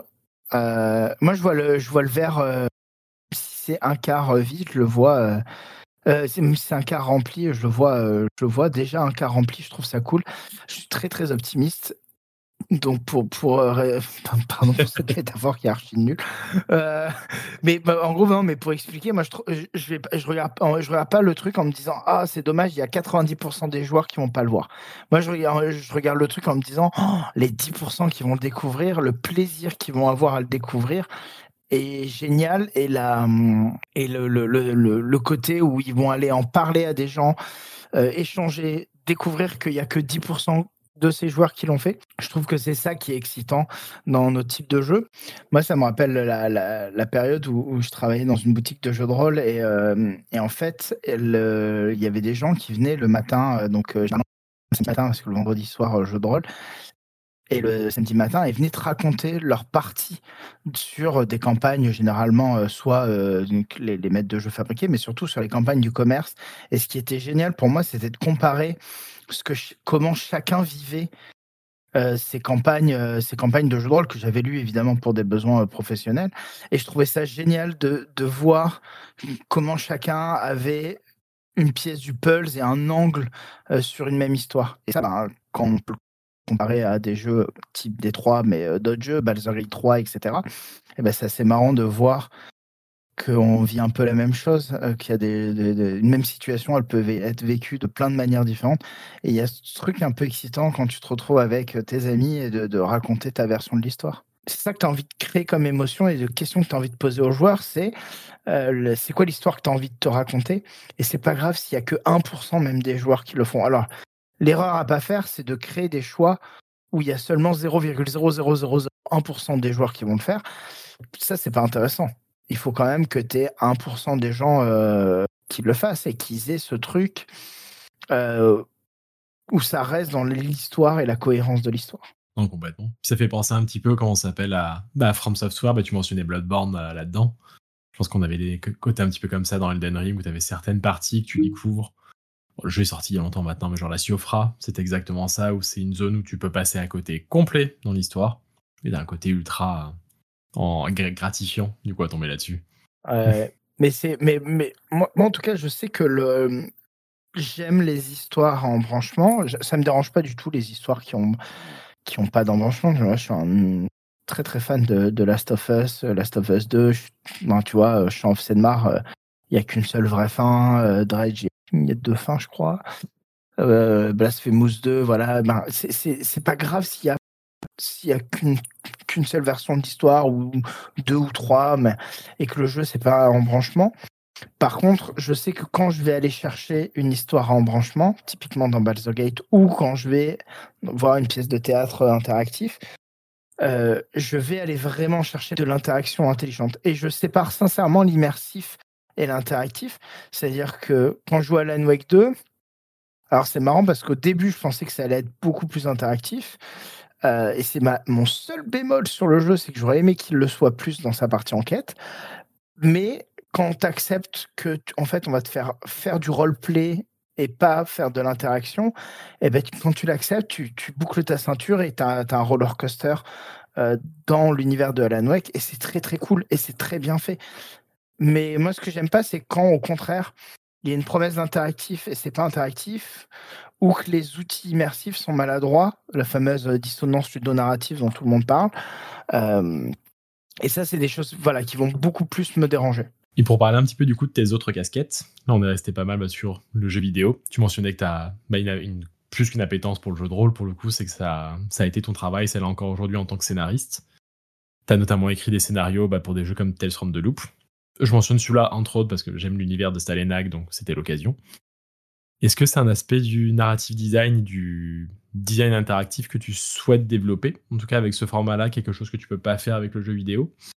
Ou en tout cas, qu'est-ce qui continue de t'intéresser dans le jeu de rôle au point d'écrire maintenant des scénarios? Alors, il y a plein de choses qui m'intéressent dans l'écriture du jeu de rôle, mais vraiment plein. Euh, je pense qu'un des premiers trucs qui m'intéresse dans l'écriture du jeu de rôle, euh, c'est de contribuer à un univers qui, moi, m'a permis de faire euh, mes premières armes euh, en tant que, on va dire, game designer, scénariste, réalisateur.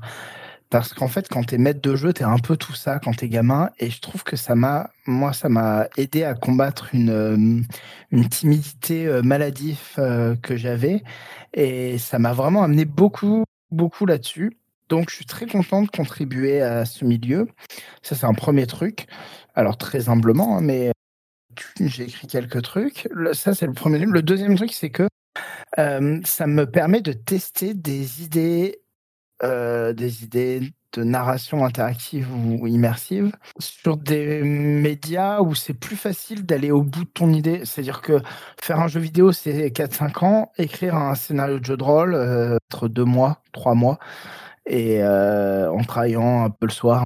Et donc, on n'est pas du tout sur les mêmes échelles de temps. Et donc, tu as écrit, as écrit, tu as testé, tu l'as fait, euh, tu le fais à ta table de jeu de rôle, et puis ça sort et tu as des retours. Et là, tu vas te dire, ah tiens, ça, ça fait écho, ces thématiques-là, ils ont fait écho, ça non. Et ça, c'est, ça, c'est cool euh, à, à, tester. Et puis, c'est aussi des petites bulles d'air frais. On en parlait tout à l'heure avec euh, les projets quand tu fais, euh, quand tu fais des, des, petits projets à côté avec d'autres studios. ben, moi, c'est des petites bulles où ça me permet de me retrouver à créer des choses qui vont sortir avec des chronologies qui sont beaucoup plus petites. Alors, c'est paradoxal parce qu'en fait, le milieu du jeu de rôle est un milieu quand même globalement qui est soit enfin, qui est un peu fauché et un peu tard. Alors, ça change.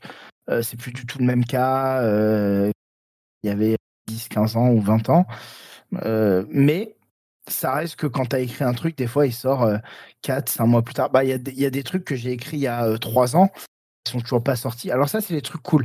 C'est quand ça sort, tu te dis, euh, tu vois, t'as pas, c'est, pas, tu l'as, t'as, rien touché depuis 3 ans, puis d'un seul coup, il y a un truc qui sort et tu dis, ah tiens, oui, cool, j'ai un nouveau bouquin qui sort. donc voilà, donc c'est, tout ça. Et puis surtout, ben, c'est, c'est archi euh, comment dire, formateur de pouvoir euh, tester voilà, des, des mécaniques de, de narrative, de, de, narrative design. se dire, tiens, est-ce que cette mécanique, elle marche? La tester. et puis, tu l'as fait tester à l'échelle d'un des gens qui vont tester le scénario. Donc, ça, c'est toujours très cool. Bah ouais, donc moi je suis assez fan de l'univers de Stalenhag. Euh, j'ai tous ces artbooks. Euh, là, j'ai même, euh, même des illustrations. Je, je, trouve que c'est un illustrateur brillant et qui amène beaucoup de narration dans, dans une image. Et donc moi j'étais très très fan. J'avais les, les artbooks en anglais, donc avec dedans il y a une, déjà une partie de l'histoire.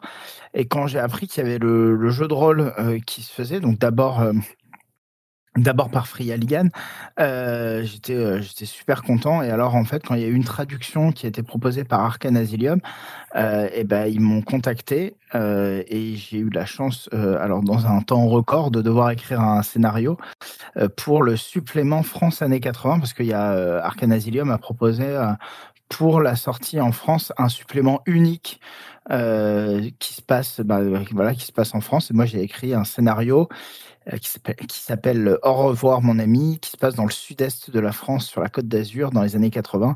donc c'est là où j'ai grandi, c'est pour ça que je l'ai écrit là. Et évidemment, il y a des, des, petits morceaux de mon histoire perso dedans. Et, euh, donc voilà, donc j'étais juste euh, trop content de pouvoir écrire dans un univers que j'adore, euh, même si c'est juste le temps d'un petit scénario. Mais c'est un univers que j'aime beaucoup et résultat, ben, j'y joue encore pas mal quand j'ai l'occasion. Mais voilà, ça te permet, j'ai écrit un jeu de rôle qui s'appelle Cthulhu no Kami qui va sortir cette année en théorie. en gros, le mythe de Cthulhu version japonaise. Euh, Qu'est-ce que j'ai J'ai écrit euh, un scénario qui s'appelle Repeat Roses, les roses fauchées, euh, qui est une grosse enquête dans le Londres victorien, euh, dix ans après Jack l'Éventreur. j'ai écrit post-apo qui s'appelle Vermine 2047, donc un scénario, c'est du post-apo horrifique, un, peu à la Mad Max. C'est plus proche de The Road que de Mad Max, mais voilà, avec une dimension avec des grosses bébêtes et des gros insectes. Et en fait, ça, c'est trop bien avec le jeu de rôle, c'est que d'un seul coup, tu peux aller tabler. J'ai fait de la dark fantasy, j'ai fait du médiéval fantastique, euh, et, ça, tu peux aller faire plein, plein, plein, plein, plein d'excursions dans des univers différents, les écrire, et surtout, ça te forme aussi à être ben, professionnel, à, à respecter des dates de rendu, à respecter euh, un calendrier, la communication. Et moi, c'était un moment, quand j'ai commencé à écrire dans le jeu de rôle, un moment où j'avais besoin de ça. Alors maintenant, c'est plus. Euh, j'écris aussi pour Valérian, le jeu de rôle.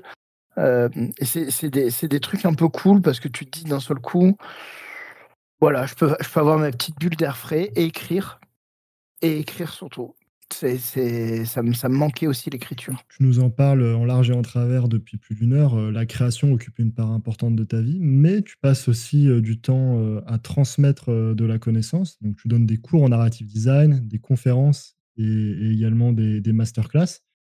Est-ce que tu pourrais revenir avec nous sur cette facette euh, de, ta vie, on va dire? Et, ouais, voilà. Avec grand plaisir. Euh, c'est quelque chose que j'ai commencé à faire d'abord de manière assez sporadique.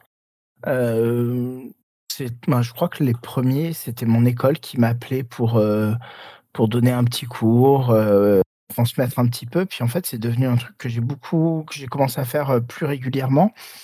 Euh, les conventions de rôle, les conventions un peu geek, euh, m'inviter à faire des masterclass, participer ou participer à des tables rondes sur ben euh, alors, un moment, c'est assez marrant. Je, pense que j'en ai dû en faire 10 dans la même année. C'était c'était des conférences sur des, dans tous les métiers des effets spéciaux et ils avaient des conférences qu'ils adoraient. C'était euh, euh, le jeu vidéo est-il le cousin du cinéma? Et j'enchaînais ça mais vraiment et ça me faisait rire parce qu'à chaque fois j'allais faire la même euh, bah, c'est deux médias différents et euh, similaires.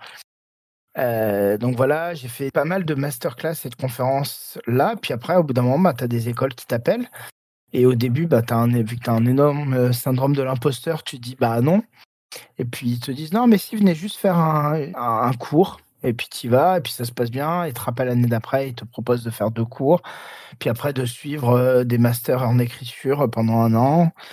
Euh, et donc là, de ce que ça va faire 4-5 ans que je, je donne pas beaucoup de cours, mais je, au moins, je sais pas, je dirais une dizaine dans l'année.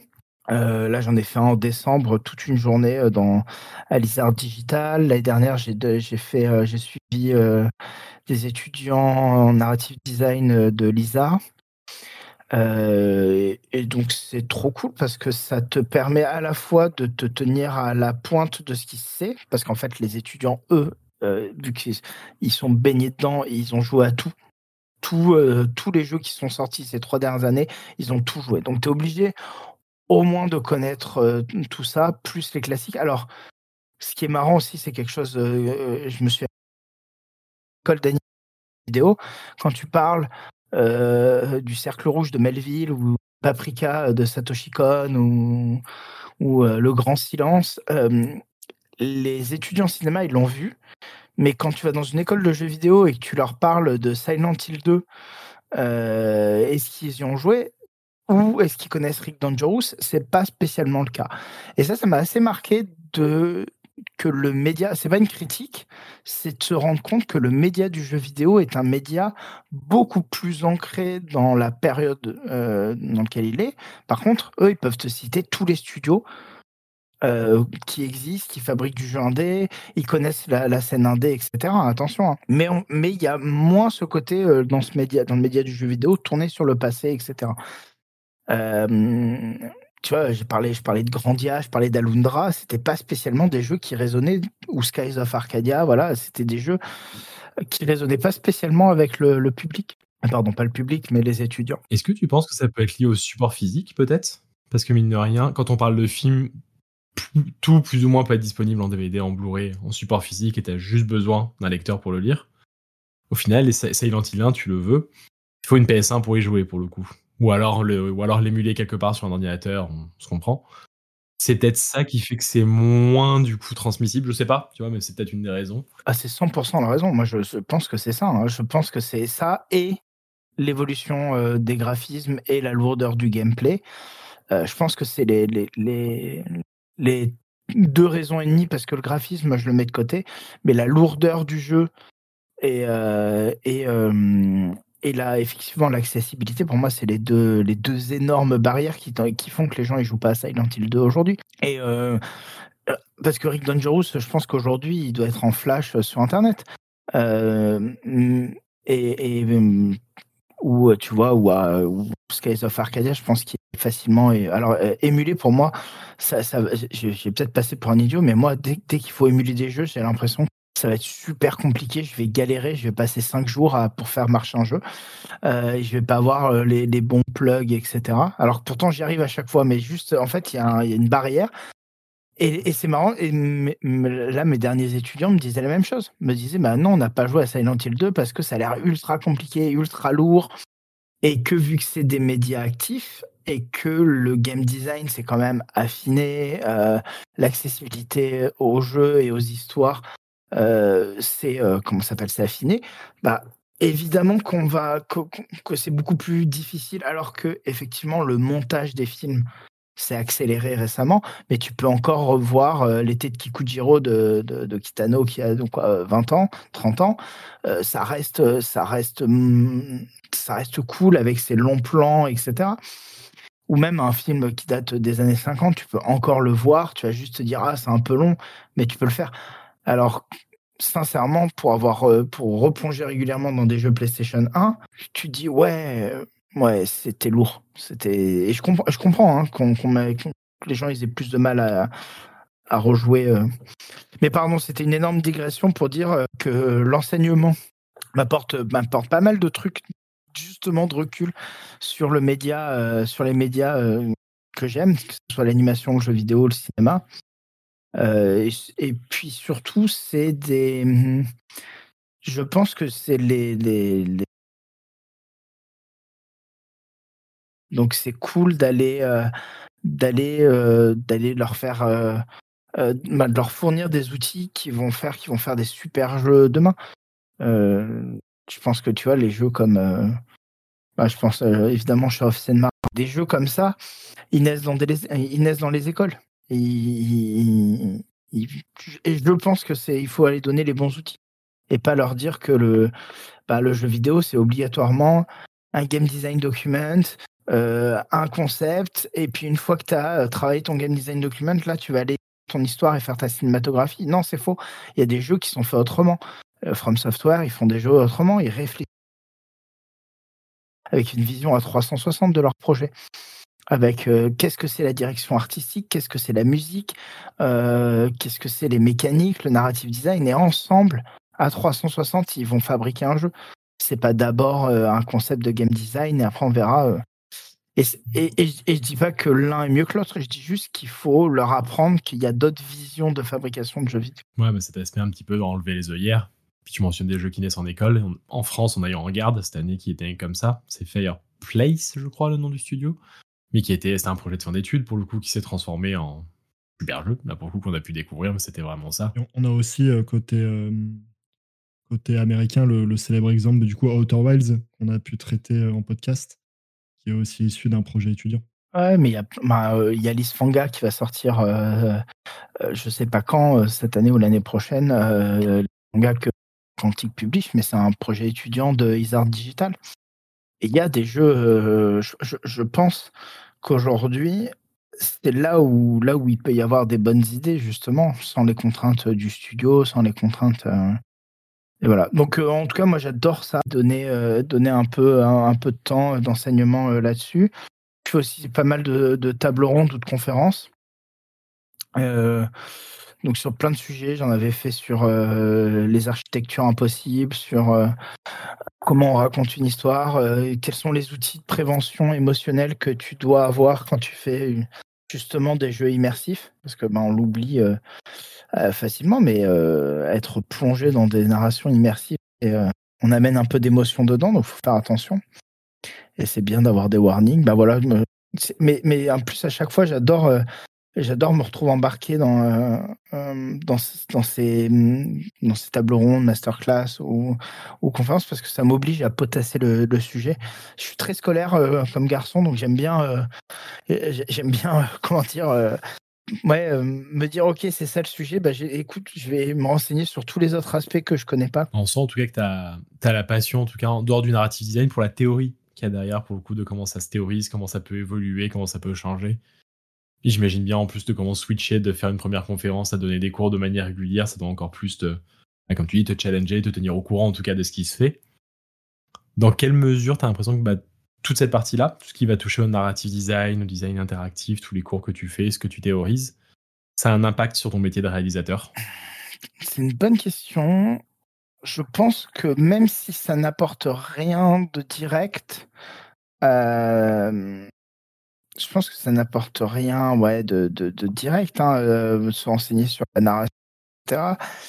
Mais ça me permet d'avoir peut-être plus de recul sur l'ensemble du projet, ou en tout cas à quoi la pièce de Pulse que moi je vais mettre, qui est la mise en scène, à comment elle va s'insérer dans un grand tout. Et ça, c'est important pour moi de me dire de à la fois je comprends très très bien le rouage que je suis en train de fabriquer, mais je connais, je comprends aussi toute la machine dans laquelle elle va s'insérer.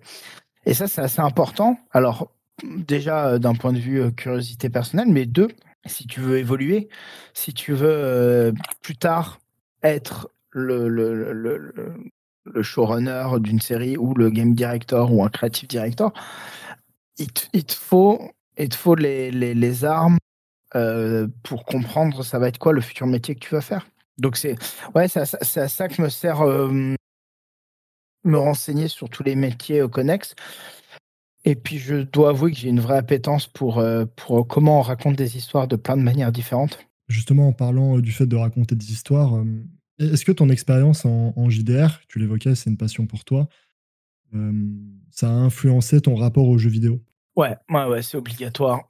Après, ça a influencé tout, pour être honnête, parce que ça a influencé ma manière mais le film, la BD, de voyager. En fait, le, jeu de rôle, je viens d'une famille assez modeste et le jeu de rôle, c'était ma, c'était ma source d'évasion. C'est-à-dire que partais lire des livres, euh, je partais lire des livres sur des récits de voyage. C'est comme ça que j'ai découvert le livre des merveilles de Marco Polo, tout, tout un tas de trucs comme ça, où je me disais, ok, je vais pouvoir le faire en partie de jeu de rôle. Et pour que ta partie de jeu de rôle elle soit crédible, bah, tu allais lire. Euh, euh, donc, par exemple, New York, c'est une ville qui m'a toujours fasciné. C'est une ville très, très très marquante pour moi parce que j'écrivais des scénarios sur euh, New York quand j'étais adolescent parce que je trouvais que c'était la ville parfaite pour mettre un, serial killer euh, ou, ou être dans tout dans les années 20. voilà, c'était parfait pour ça.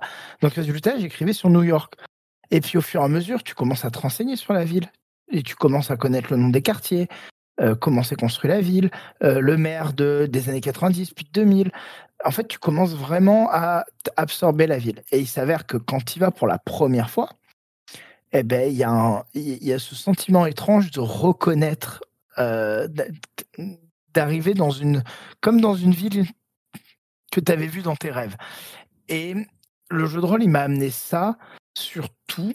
Et, et donc ça, c'est de manière générale. Mais pour le jeu vidéo, il m'a aussi euh, donné une critique assez forte. Alors, euh, bah, ce, qui, est assez marrant en fait quand, quand, quand il pense, c'est euh, bah, par exemple dans, dans, il y a quelque chose où moi je trouve, et je vais peut-être pas me faire d'amis là-dessus, mais je pense qu'au bout de moi assez rapidement je me suis ennuyé dans le jeu.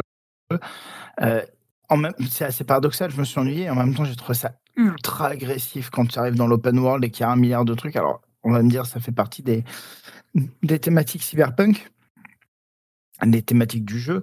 Mais euh, mais il y a un truc que j'ai bien aimé, que j'ai appris dans le jeu de rôle, c'est que quand tu fais un truc, il y a un truc qui est cool, c'est que euh, avec le jeu de rôle, en tout cas que j'ai appris euh, pendant le jeu de rôle, c'est que à chaque fois que tu vois un de tes joueurs s'ennuyer, sortir son téléphone portable ou perdre son intérêt, tu es obligé de bah, de trouver tout de suite un truc pour le re-ramener dans l'histoire et, et, et, relancer la narration.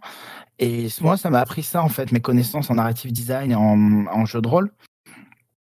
C'est que bah, euh, c'est d'avoir cette espèce d'empathie sur le spectateur et de, de, savoir aussi me projeter sur des moments euh, d'ennui potentiel et d'essayer de les éviter. Et voilà, et d'avoir ce côté un peu stimuli constant. Le design par la soustraction, comme on dirait. Ouais, aller à l'essentiel finalement. Shadow of the Colossus euh, a été cité, c'est bon. Euh, mais oui, euh, le, design par soustraction ou la narration par soustraction, tu vois. Mm, moi, moi j'ai fait, j'ai fait beaucoup de clips. Je travaillais mm, pas mal sur des clips en, en, Australie. J'en ai fait soit en tant que réalisateur, soit en tant que premier assistant réel, soit en tant que directeur de la photo. Et des clips, ce que j'aime, c'est que tu es obligé de raconter une histoire et on t'enlève quelque chose. On t'enlève quoi? On t'enlève le dialogue. Et en plus de ça, on t'impose la musique. Donc, tu as, une musique, des images, mais tu n'as pas le droit au dialogue, tu n'as pas le droit à plein de trucs. Et en plus, on te le raccourcit beaucoup d'espace à 3 minutes ou 4 minutes. Et, ça, par exemple, c'est quelque chose que je trouve cool, euh, que le clip m'a amené euh, pour le euh, pour le jeu vidéo, c'est que j'ai appris à raconter dialogue, ce qui est trop bien quand tu fais de la motion capture parce que tu n'as pas tout le temps de dialogue. Euh, et je pense que le jeu de rôle, moi, ce qui m'a amené, c'est une exigence et une crédibilité dans euh, l'histoire, dans l'environnement. Et il y a un autre truc que ça m'a amené, c'est que les, les NPC doivent être, doivent, pour moi, ils doivent autant raconter une histoire que le personnage principal. C'est-à-dire, tu dois sentir qu'ils sont, c'est pas des, des grouillots. Et c'est pour ça que j'ai pas mal de mal avec certains jeux où tu as une bande de 50 méchants qui arrivent et tu comptes la seule différence, c'est qu'il y en a un, il a un chapeau bleu, l'autre, il a un chapeau rouge, l'autre, il a un chapeau vert. Je supporte pas ça. Je, je préférais qu'il y en ait que deux qui débarquent et qu'ils ont, tu sens qu'ils ont une vraie histoire. Ce que je trouve Final Fantasy à l'époque faisait plutôt de manière très cool. C'est-à-dire Final Fantasy VII, ils assumaient complètement. Tu avais des monstres. Donc ça, on, s'en fichait. Mais par contre, quand tu avais un personnage qui arrivait, euh, Rufus, etc., c'était un vrai personnage et tu te battais avec un vrai personnage en face. Ah, complètement. Bah, Sephiroth, c'est l'exemple parfait. Bah, c'est quelque chose qu'on n'a pas touché quand on parlait de la direction d'acteur. On a parlé brièvement un petit peu des visages. C'est vrai que du coup, tu as tout un travail que tu fais au niveau des mouvements, en tout cas de comment les personnages bougent, un travail qu'on peut retrouver chez les danseurs, pour le coup, de savoir se bouger à ce point c'est un truc que tu je suppose que c'est un truc que tu recherches aussi chez tes acteurs. Mais cette manière de bouger d'être en contrôle un petit peu leur corps. dans le métier de réalisateur en motion capture il y a un travail sur le mouvement qui est ultra important. Et c'est marrant il y a quelques années j'ai entendu un interview de Fincher qui le, sans s'en rendre compte il résumait une partie euh, une partie de mon métier. C'est que dans il disait que dans emotion il y avait motion. Donc dans l'émotion il y a du mouvement. Et lui il parlait surtout du travail de la caméra qui accompagnait euh, le, les, les déplacements d'acteurs mais dans le métier de motion capture, vu qu'on travaille très souvent sans dialogue et sans capture du visage, où on a tout simplement la caméra, elle est souvent dos au personnage. Nous, on doit traduire de l'émotion à travers des déplacements, une manière de se retourner, la vitesse, est-ce que par exemple quand tu te retournes pour regarder, est-ce que tu regardes par-dessus ton épaule ou est-ce que tu te retournes entièrement? Est-ce que tu te retournes et que tu fais face? Est-ce que ben voilà, tous ces petits détails, ils traduisent un état émotionnel, traduisent une volonté, un caractère, de la caractérisation évidemment. Et ça, bah, c'est une partie de, mon métier parce que quand il y a marqué un personnage se retourne ou regarde derrière, derrière soi, bah, moi je dois le traduire sur une vitesse, sur, euh, sur une manière de se retourner, etc. Et ça, moi, c'est une partie que je trouve assez excitante dans mon métier parce que, résultat, ça te permet aussi de lire beaucoup, euh, même dans la réalité, euh, mais aussi ça te permet de lire beaucoup les films, le théâtre, l'opéra. c'est des choses que moi, j'aime. Je suis très sensible à ça, le déplacement des corps, etc. Et donc effectivement, je trouve que voilà, bah, pour, rendre à César, euh, dans, dans, le mouvement, je trouve qu'il y a beaucoup d'émotions, euh, mais pas que dans le mouvement de la caméra, surtout dans les mouvements des corps. Trop bien. Bah, comme tu dis, on pourra en parler des heures, ça, ça sera l'occasion de te réinviter. On va glisser doucement un petit peu vers, bah, la conclusion du podcast. As, bon, on l'a mentionné, hein, tu as plein de casquettes pour le coup, tu es investi dans plein de projets différents. Est-ce que tu peux nous parler un petit peu là-dessus Ce sur quoi tu travailles? Ben, On a mentionné rapidement Star Wars, mais même en dehors de ça, est-ce que tu as des petits projets là qui vont arriver? Euh, ah bah Alors, mon actualité, bah, c'est un peu tout ça. Euh, alors, évidemment, euh, des projets dans le monde vidéoludique, mais je ne peux pas en parler. par contre, je donne des cours. Ça, c'est un truc que j'aime beaucoup dans plusieurs écoles. Alors, l'année dernière, Lisa, cette année, à Lizart Digital. et c'est vraiment un truc que moi, voilà J'adore, je trouve ça vraiment trop cool. Donc voilà, plein de, plein de petits sujets intéressants. Côté jeu de rôle, il y a Valérian, le jeu de rôle qui a dû sortir il n'y a pas longtemps. Et cette année, normalement, il y a deux sorties. Il y a Cthulhu no Kami. donc j'ai écrit deux scénarios. C'est des, c'est en gros, qu'est-ce qui se passe si le mythe de Lovecraft était né au Japon? Euh, donc j'ai écrit deux scénarios, dont un qui se passe dans le milieu un petit peu du jeu vidéo et du théâtre, bah, qui se passe clairement dans ces deux milieux.